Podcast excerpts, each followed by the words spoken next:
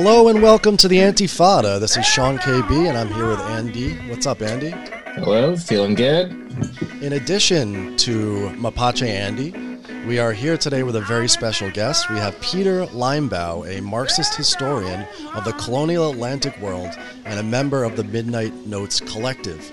Uh, today we'll be discussing, in particular, his excellent 2019 book, Red Round Globe Hot Burning a tale at the crossroads of commons and culture, of enclosure, of love and terror, of race and class, and of Kate and Ned Despard. But also more generally, we're going to be talking about historical struggles for the commons um, and against capitalism and empire, both in the past and today. Peter, welcome to the show. Thanks a lot. Glad to be here, Sean. Great to have you. Your book, it's about a lot of things. It's about the revolutionary era at the end of the 18th century uh, in Haiti, in Latin America, in Ireland, and in Europe. But really, it's about this incredible couple, Ned and Kate, um, and their relationship, which is uh, it's international, it's interracial, and you describe it as a sort of commons in itself, as a way of understanding the commons and how, like all commons, their relationship had to be separated. So uh, I think that's a that was a really interesting way to to kind of start the book, uh, talking about this sort of metaphysical, this romantic commons, this getting to this primal unity uh, and a way of understanding the revolutionary era. So I want to hear a lot about uh, Ned and Kate and why you chose to write about them, and I want to I want to understand what the commons were Andy, that's so many questions there. um, Sean, you got to keep track of it, and I'll do my best to to uh, answer a few of them. yeah, it's a off. love story, that's for sure, and it's a love story between two people. But I had some things to say about love, you know, largely from uh, from Plato, I think, uh, or from Greek times, the love of friends or comrades, the love of sexual love, um, the, uh, different different kinds of of, and I wanted to relate these to our notions of solidarity. Your Andy, your question began with the revolutionary era, and what I want to say, and has been important to me as an historian, and it's important to me to assert right away, is that we live in the same era. That the era that began at that time is the same era that we live in now, that the problems that we face uh, had their origins then. Um, everyone, I think, knows this from the 1619 Project, you know, that where major debates are happening in schooling in the United States now over what happened in 1619 and is it still important? And it's the same with this book, Red Round Globe Hot Burning. When An Irishman an African American woman, fought against empire. They fought against privatization. They fought against the penitentiary. They, um, and like George Floyd, the breath was taken away from Edward Marcus Despard when he, with seven others, was hanged by the neck, was throttled in 1803. So to me, that year, 1803, is a key turning point in world history when the counter revolution really begins with uh, Jefferson in the United States, with Napoleon in France, with the regime of God, private property, and law in England, with the with the, and then the disappearance of Ireland as a political independent entity. So these are big changes at that time. But the biggest change at that time had to do with energy. And it's the transition from wood to coal, which was as devastating to social relations as the transition from coal to oil would be a century later. What this did was to begin, the geologists tell us, a new epoch in geological time. So we have to see the revolutionary era within a geological epoch, which is new, and that's that's the Anthropocene, um, caused by, or, or perhaps a dominating influence in the creation of the Anthropocene was the coal economy, the steam engine, and the many forms that coal was used. To me, that uh, that process of coal mining, of coal transportation, of coal burning um, dominated the, the British economy for more than a century, you know, right into the 1920s to f- finally have the nail put in its coffin under Thatcher. but this Anthropocene is what we're still living with. This is the the climate change that people say now, but it has so many effects on food, uh, on the virus, on on the Arctic, on forests, on the waters, and the only the future that is being offered us is Mars. I mean, not that's to speak uh, outlandishly, but anyway, that's how's that for a start? That's a really good start. Um, Elon Musk and Peter Thiel are looking towards Mars, and they're looking at a planet that they're destroying, and uh, they're looking for an escape hatch. And I'm not sure that that's in the future for all of us. So you have a line, you know, that's not just in the title of the book that, that runs through uh, your book. It's a line from William Blake's uh, 19, uh, 1793 poem, Visions of the Daughters of Albion. And you use this very evocatively red, round, globe, hot burning. What does this line from that poem and William Blake's work uh, tell us about this era and the struggles that were happening at the time? Yeah, okay, it has a great deal to say. Um, but let me quote the passage. I think it goes as follows They told me that night and day were all that I could see. Uh, they told me that I had five senses to enclose me up. And they enclosed my infinite brain into a narrow circle and sunk my heart into the abyss, a red, round globe, hot burning, till all from life I was obliterated and erased. So, to make two comments first about the phrase, and second about the poem as a whole. The phrase itself is meant to describe at once and simultaneously what happens subjectively to a human being or human beings and what happens to the cosmos. In other words, there's a unity in Blake. He rejects the dualism of Isaac Newton, and the unity is between a self and universe, or, or life and universe. But this is maybe too abstract because Blake's poem was about the key events of the Revolutionary era. That is, the first successful slave revolt in world history that took place on the richest colony of the European empires that produced the hunger suppressing addictive drug sugar. And that colony was Saint Domingue or Santo Domingo, or by 1803, it becomes Haiti. This had been the richest colony, will soon become the poorest in the world. Blake's poem was about this revolt in 1791, in August of 1791. A year later, he wrote the poem, and it's about a black man, a European woman, and a and a master, a rapist.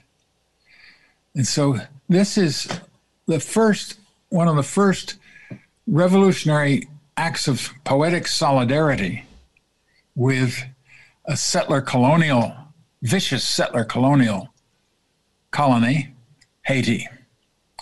And it it's also helps us to see Ireland also as a settler colonial, a settler colony that suffered repeated famines and, re- and in 1798 a huge uprising that was suppressed by the massacre of more than 30,000 people in the summer of 1798.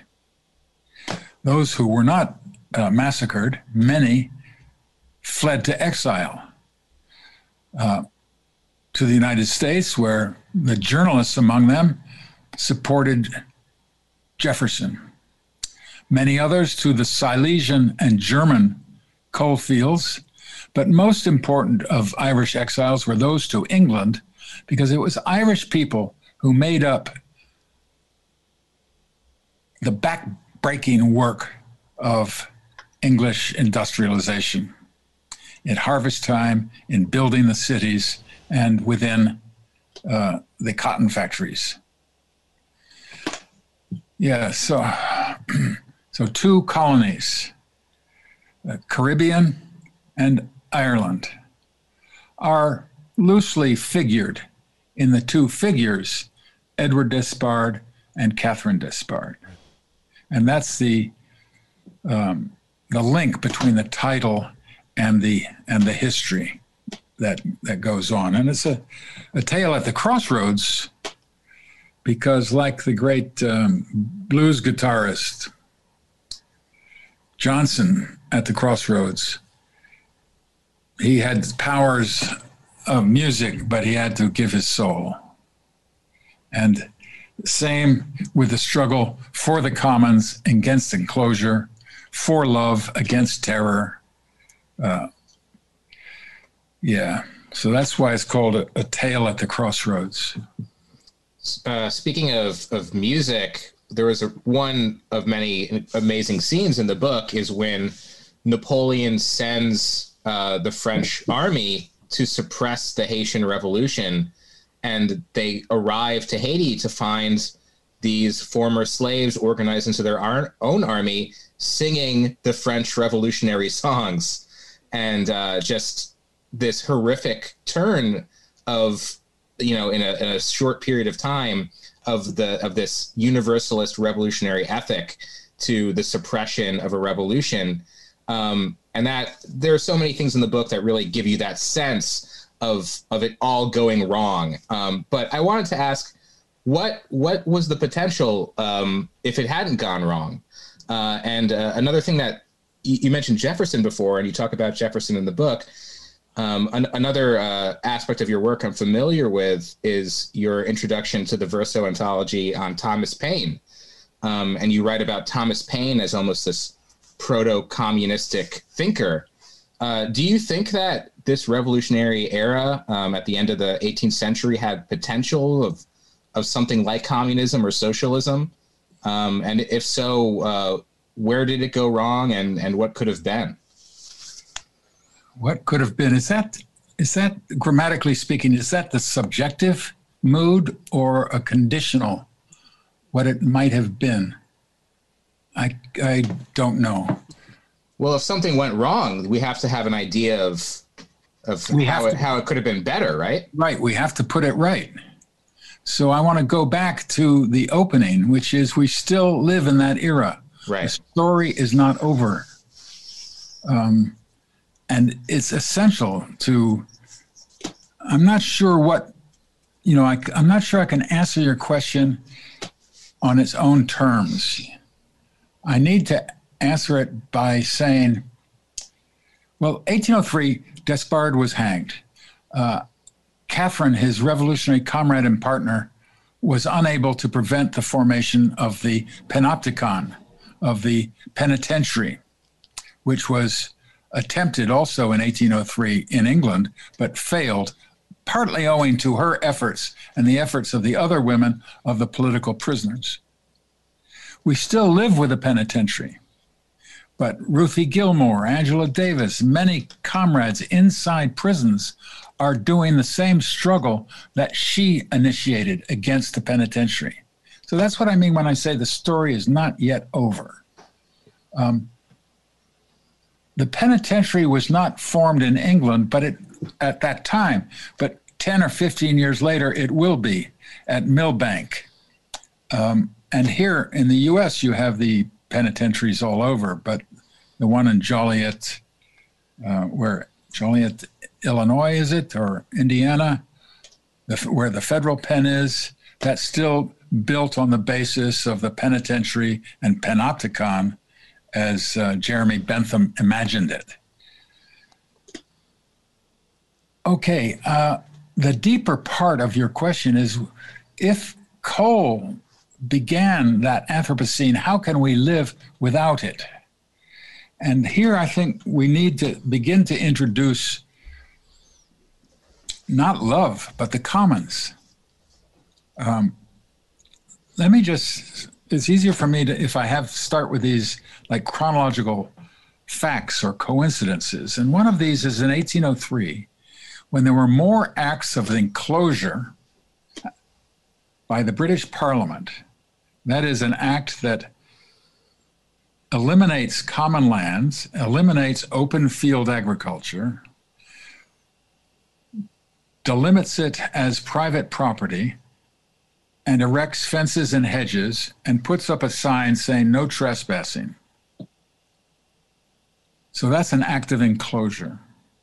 Those who used to live on that land or whose livelihood depended on it are expelled, just as Palestinians are expelled from common lands in Palestine to become the proletariat of the oil fields or to go into world exile.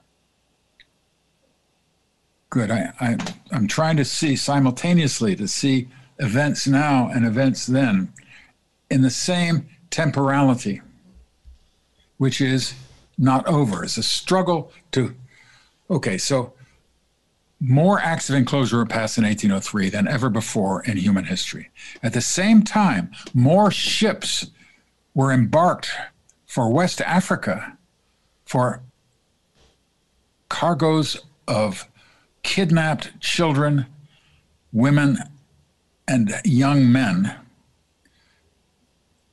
as slaves across the Atlantic in the barracoons of the Caribbean and then into the sugar plantations or the cotton fields of the American or of Turtle Island. Uh, let's say of the USA. Kind of a a horrid expression, even though Tom Paine invented it. I prefer Turtle Island. But the USA at its was being formed at this time of maximum enclosure. Of course, in the USA, this is not done with acts of enclosure, it's done by West Point surveyors and settler terrorists. Wow. We need to dismantle that system now, but we cannot dismantle it without, at the same time, solving the human problems that were created. So we must find ways of commoning now. Not to return to the, ag- the particular agrarian commons of 1802 or to the particular Musha of Palestine of a thousand years until the Nakba. But those experiences remain within us, remain with us, with our memories, with our with our hearts. Not just sometimes they're degraded as nostalgia or as romance, but this is this is just uh, scratches the surface. And this is why. So the book begins with Ireland and the depth of commoning experiences, not just on both on the land and in the community and in the human soul or was, the was, Irish soul. I was shocked to to learn that there were five different kinds of commons under this uh, this subterranean Irish communal structure that existed even into 1803. Yes, and and beyond. Um, even the conservative Irish Free State, uh, in its folklore investigations, called on the folklorists to recover forms of commoning. And for us too, in here on Turtle Island in North America, there are many forms of commoning and forms of commons. But it's essential that these forms of commons address energy. And this is why uh, yesterday I attended a thousand uh, Arab Americans in Ann Arbor, Michigan, who were protesting the Zionist attack on the Palestinian people in uh, Gaza and the West Bank and in other parts of Palestine. And one of the slogans was From Detroit to Palestine, occupation is a crime. Now, I'm not sure this is what was meant, but certainly if you think about that slogan, one wants to ask we know that the Zionists are attempting to have occupied Palestine, but who is occupying Detroit? This is Detroit is a crossroads. It's like Istanbul, you know, between Asia and Europe. Detroit similarly has been a crossroads in Turtle Island. And the Potawatomi people, the Huron people, are not over. Indigenous people are not finished. Mm-hmm. On the contrary, as water protectors online, they are trying to preserve the greatest and largest fresh water on the planet against attempts by the oil economy to pipe oil or tar sands from Alberta through Minnesota, through Lake Superior, Lake Michigan. so to me, when I heard that slogan from Detroit to Palestine, occupation is a crime, I couldn't help but think of the struggles of the, led by Winona LaDuke, for example, uh, the women water protectors who are trying to preserve clean waters at the, at the headwaters of the Mississippi River, for instance, as well as the Great Lakes. wow. Tell me. Um, so, so that's the com- That's how the commons in Detroit, and then the people in Detroit. That's another story of urban gardening, of self-help, of uh, trying to organize uh, self-security against the terrorist states, against the police forces, which have been anything but uh, helpful to uh, human community, human commons. One thing that might surprise people who read the book is that it doesn't deal with simply Haiti, it doesn't deal with simply Ireland or England. It's actually about this um, this uh, Atlantic world, this colonial Atlantic world, where people and ideas and commodities are all being moved around. And that you you also did that with um, with Marcus Rediker in the wonderful Many-Headed Hydra book. What do you think we gain by understanding not these histories as national histories, but instead understanding this kind of burgeoning world system of accumulation and dispossession that's rising at the, at this time? What is gained by this is uh, it frees us from uh, nationalist bigotry. Number one. What is gained by this is new cuisine. We can we can have different meals, um, different restaurants. It's very important. It's very important to people our age. We love international cuisine. yeah. Okay. My appetite is diminishing with age. I can I confess, but uh, I fight against it but that just leads to belly fat. yeah, so with with Marcus Rediker, who's uh, the many-headed hydra was an attempt, as you put it very well, to see um, the development of the Western Hemisphere,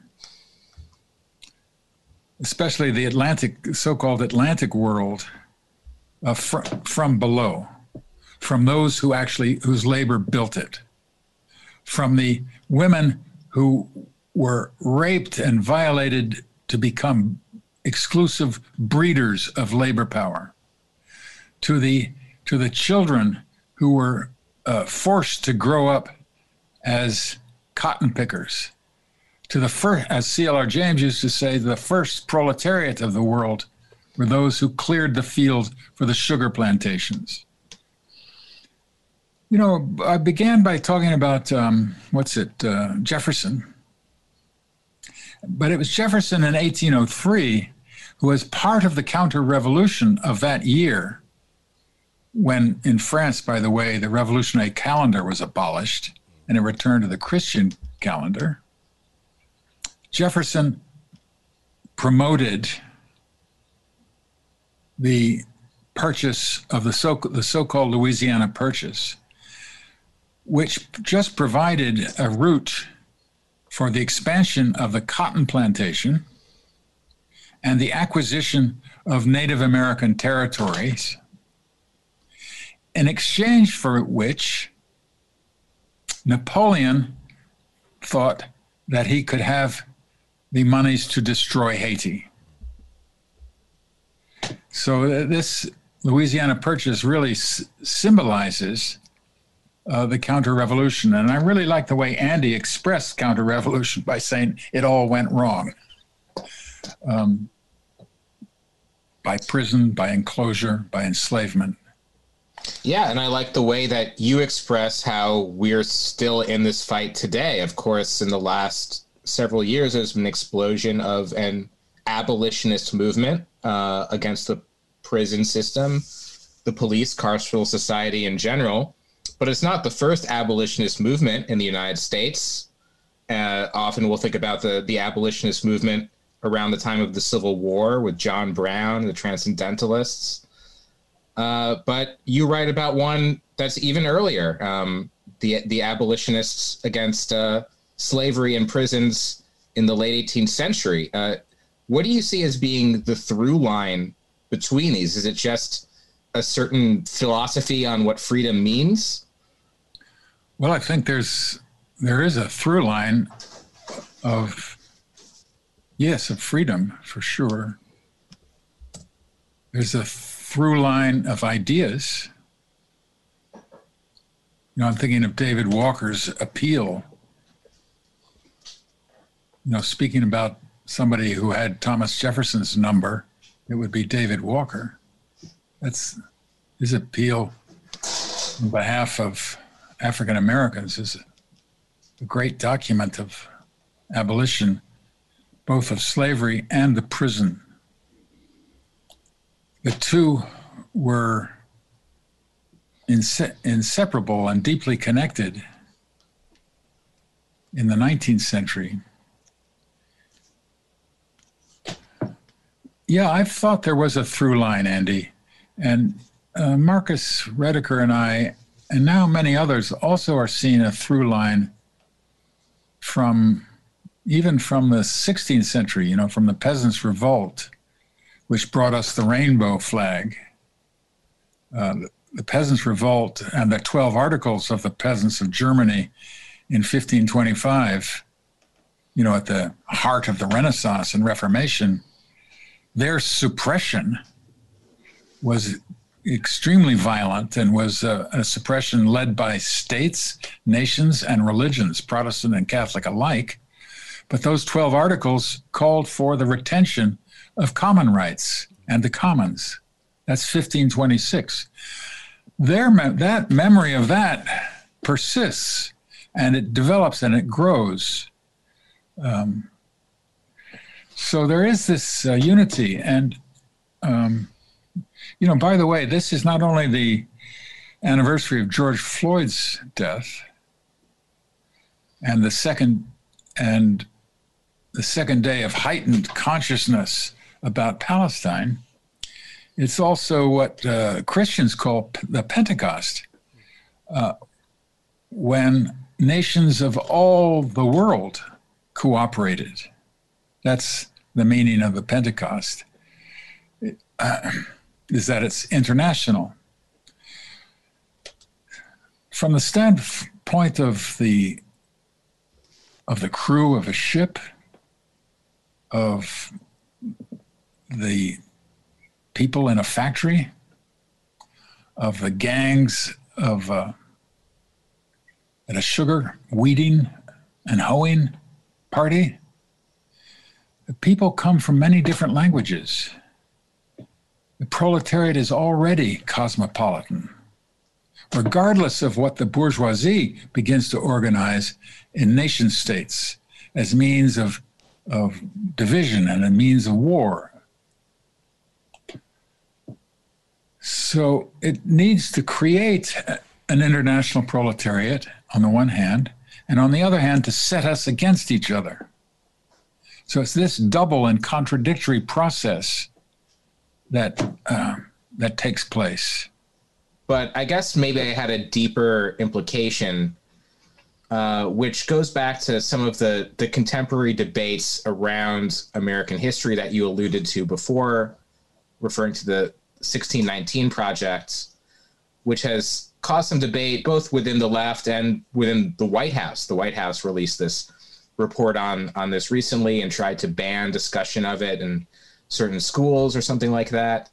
Uh, and as far as I can tell, it goes into the question of of American racism and how redeemable the United States is uh, if racism was simply an unfortunate um, uh, historical thing that had to be overcome, or if it's inseparable with the American project.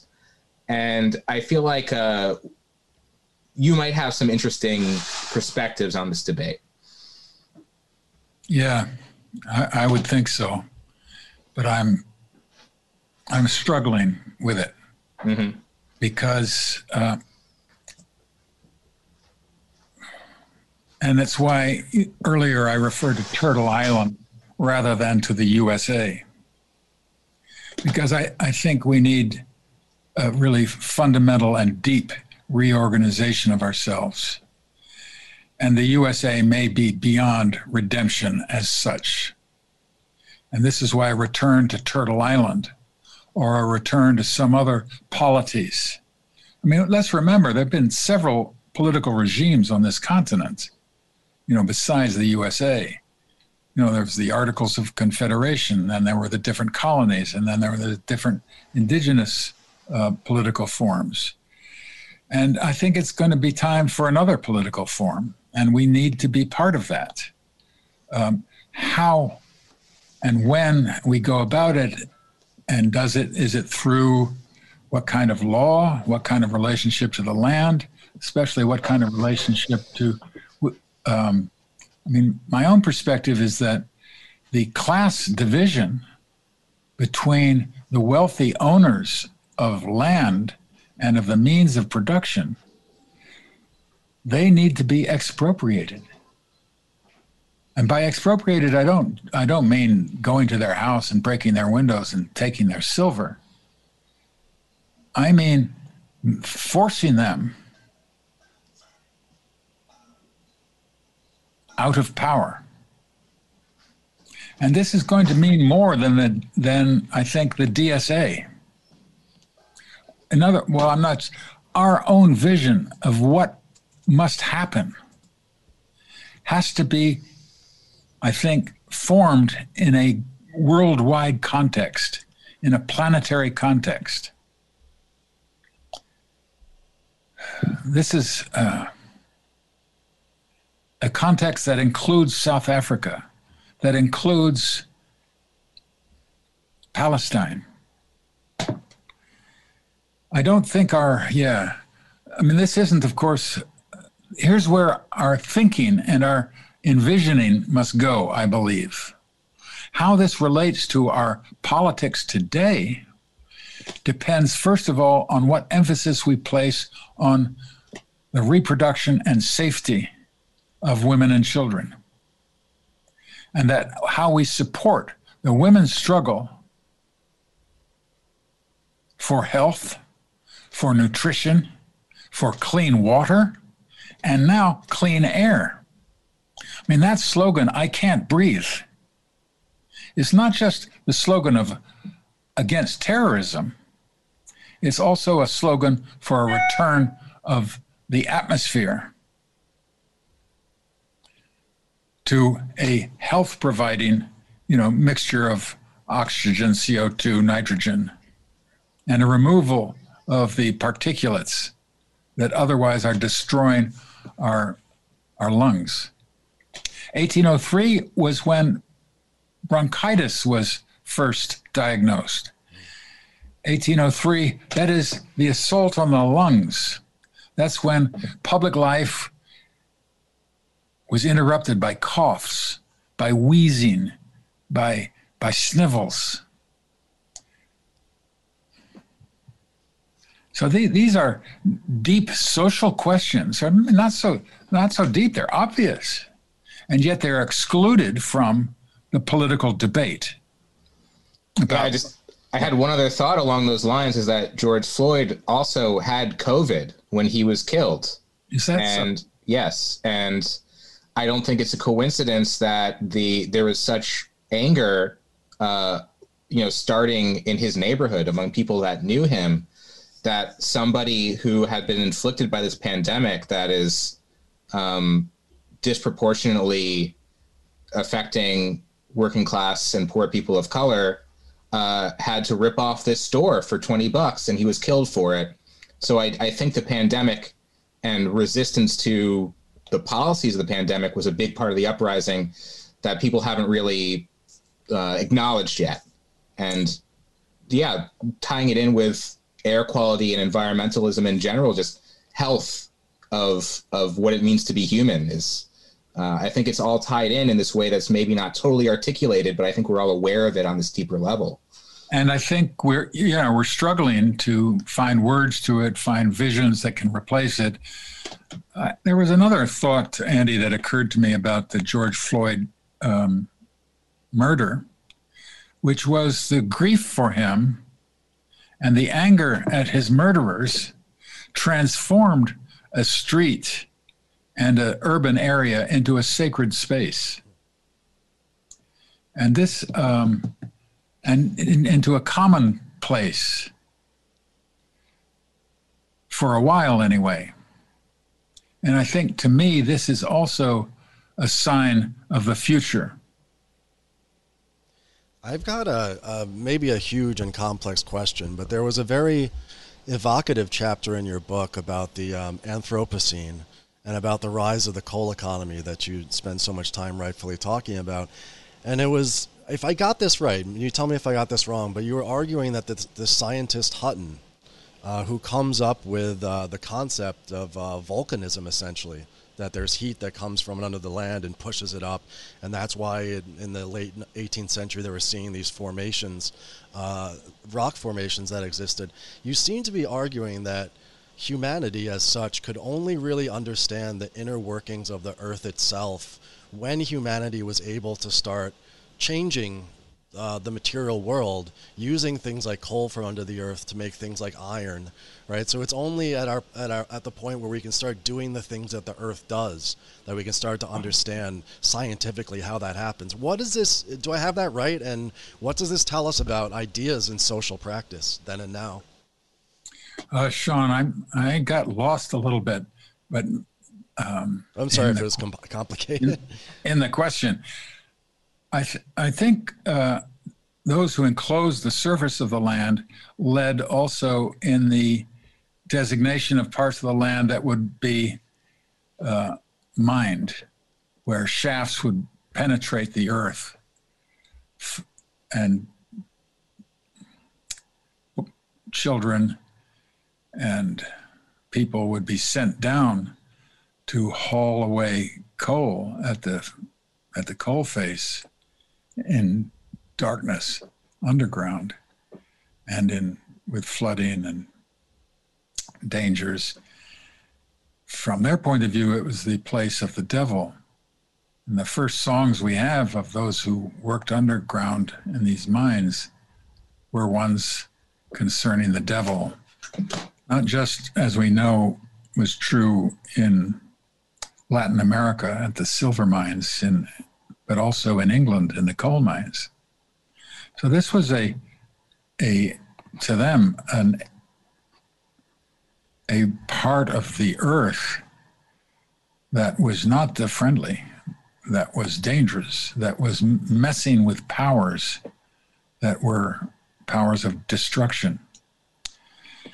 And I'm not sure, speaking of myself, that there's much else to be said. Let me try course, another way. I'm sorry, they, the the coal owners is a different story. Um, oh, there's a great novel, uh, but I can't remember it right at the moment about coal mining in Newcastle in this era by a wonderful Atlantic historian. Uh, it'll come to me. But in any case, when these mines began to be delved, began to be formed, and then an infrastructure to bring the coal to the surface and then to transport it to different parts of, of the world. You know, this. Uh, this was not a this was such a, a fundamental process and it's so contradictory to the notion that the earth was to be penetrated in this uh, violent way by uh, i'm thinking of carolyn merchant's work and i'm thinking of francis bacon mm. the founder of English empirical science, who considered this uh, the rape of the earth, the rape of Mother Earth.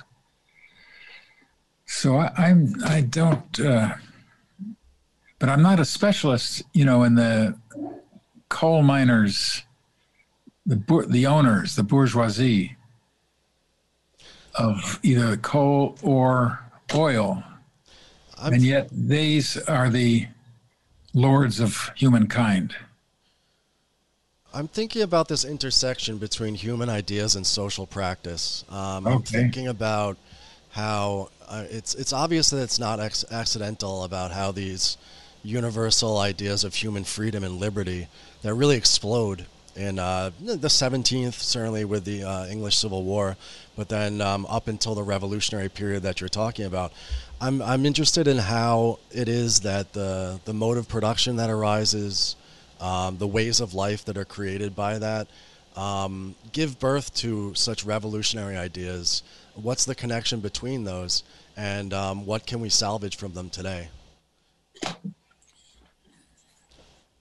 Yeah, the idea I, of bourgeois right, for example. What? The idea of bourgeois right. Bourgeois right bourgeois rights largely based on individualism, the rights of individuals, and to land, to property, I, I would say. And human uh, rights, at least under Magna Carta, they don't talk about human rights. They talk about powers. They talk about capabilities. Um, so, what are working class powers of access to land, access to waters, access to f- wood, to forestry, access to now for us clean air, clean water? Uh, these are powers. So, that's that's different from rights. And I think powers also entails within it I was going to say obligation, but a capacity to effectuate the right yourself. So it's an, an aspect of self activity that a commoner has, that a commoner is able to enforce. For the big changes of science that I think you're um, alluding to, so many of them were in service to the European bourgeoisie that a, fr- a friend of mine says that science is the way capital understands itself. Mm. It's an, an ideology. And certainly the time of counter revolution, 1803, is when biology, geology are first formed under those names. And also at a time when the atomic theory is developed by Dalton in England, major step in splitting uh, matter.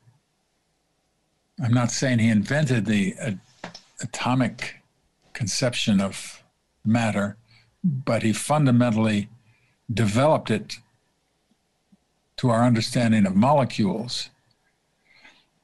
Also happened in November 1803.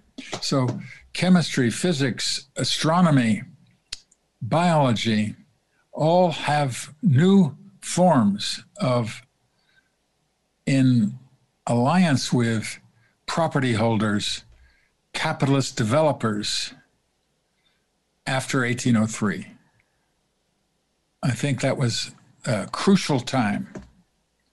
Certainly in France, you know, with Napoleon and the development of the big research lycée certainly in England with the Protestant dissenting traditions.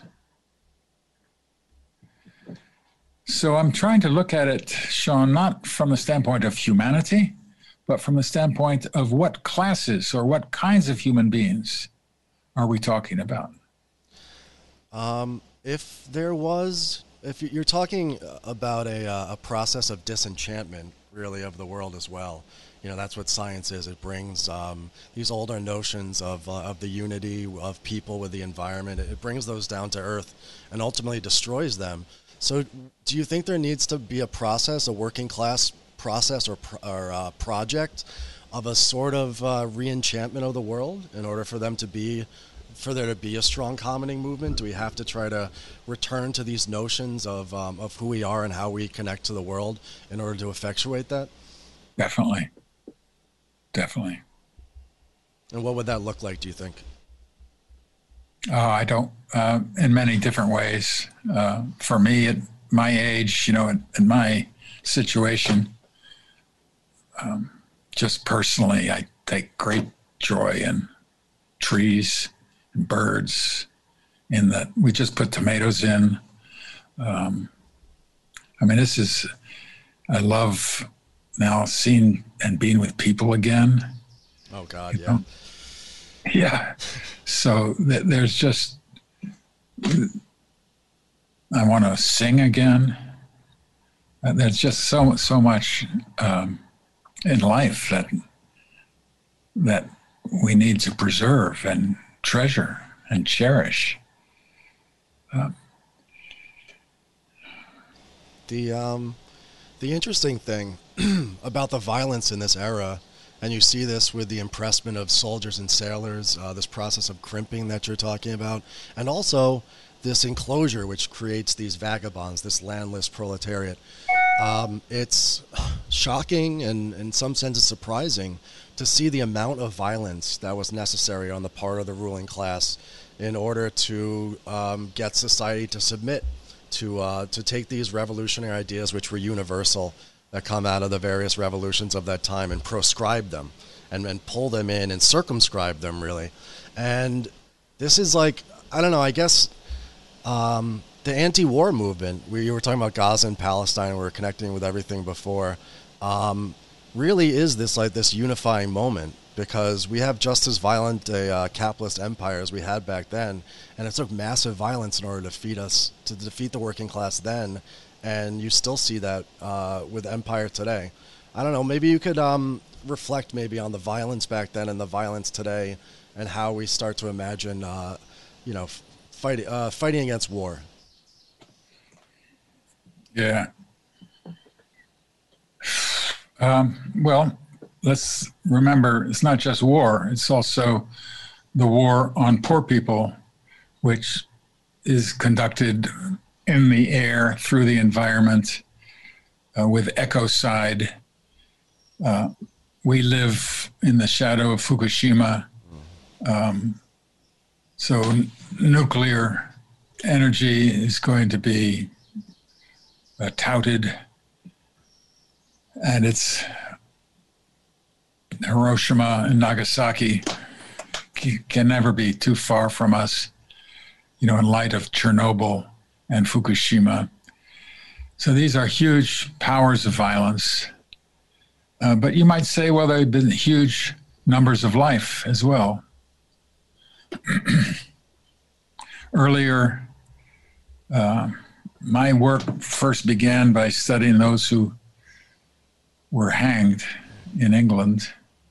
And, you know, I studied um, 1,300 plus uh, men and women and children who were publicly hanged in London alone, you know, not speaking of other cities or not speaking of other counties, not even speaking of uh, colonies where genocide, massacre, and massacre were often the, the means of, of terror and of death. The public hangings uh, occurred in England for, for, for, for centuries and were essential to the enclosure of lands and terrorizing a population. The wars themselves of the 17th century, you know, brought diseases as well as fire and mutilation.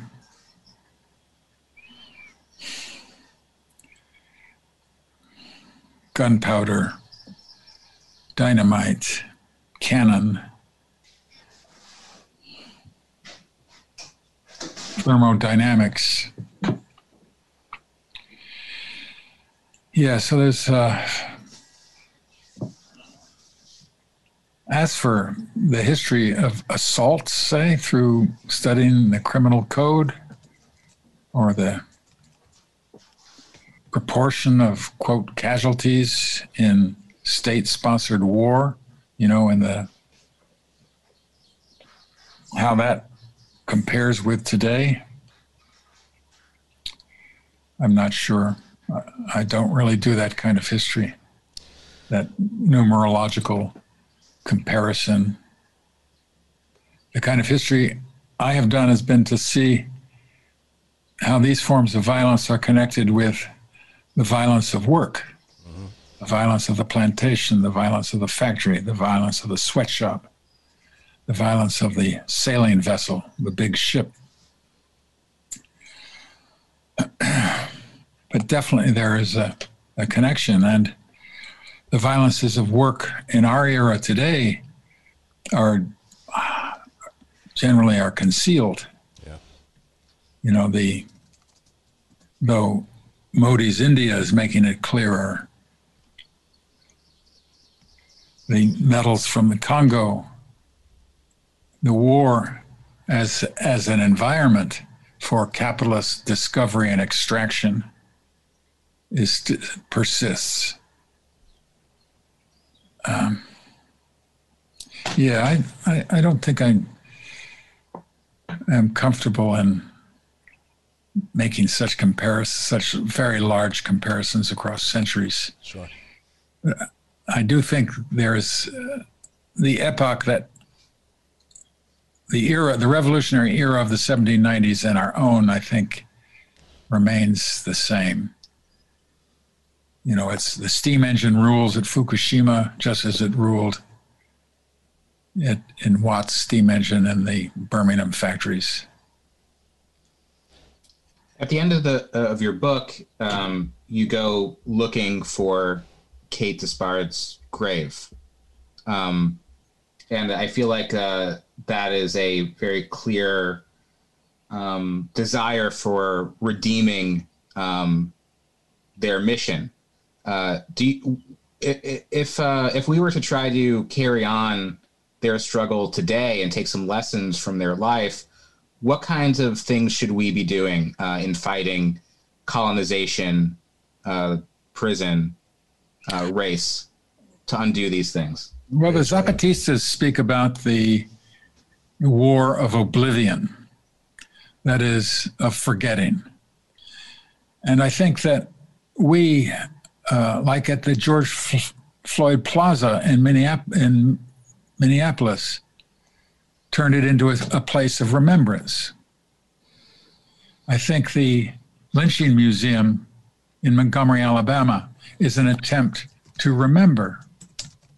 I think uh, when people make little altars where someone has been uh, killed, even by an automobile or by police violence, uh, it's an attempt to remember. Uh, these are people's remembrancers. And historians and antiquarians depend on them. We depend on, on people to remind us what is important. Um, so, the searching for Catherine Despard's grave was an, a a humble part of my project of treating her seriously as a human being. That is to pay my respects to her remains. And and here, Andy, um, you know, I I th- thought I'd found it, but I was wrong. I found something else instead, which had concerned her the, her ideas, which live. But somebody else, inspired by this new interest in Catherine Despard, found a notice in an English provincial newspaper in 1815, I think, where she st- still existed hmm. and, and perished somewhere in England. And then even another scholar inspired by this story was able to locate new records of her in Jamaica, where she had servants who had were enslaved, or her mother did. So the story keeps going. you know, the story's not that particular story is not over. Even though, um, as you said at the beginning, for for me, it's just at the crossroads of other historical themes, which I wanted to to raise. But I sounds like there might be a red round globe hot burning too. yeah. Well, it'll be, it'll be collective. You know, these other scholars. One's in Jamaica, another one's uh, let's see, uh, in I think in Cambridge in England, and and I'm sure there are others who I don't know about because you know history is a way of. Uh, it doesn't just belong to professional historians. This is why I use the expression "people's remembrancer." Mm. As we like to say on this show, history is a weapon. Yeah, and if you don't like it, go out and make some of your own. Mm. There you go, make history. I think that's as good a place to leave it as any. We're going to put the link to uh, Red Round Globe Hot Burning uh, in the show notes. So uh, don't read the second before you read the first. And uh, okay. thank you so much for taking the time to be with yeah, us. Yeah, thanks today. a lot. It's a pleasure You're to welcome. talk to you. Andy, good, good to hear you again.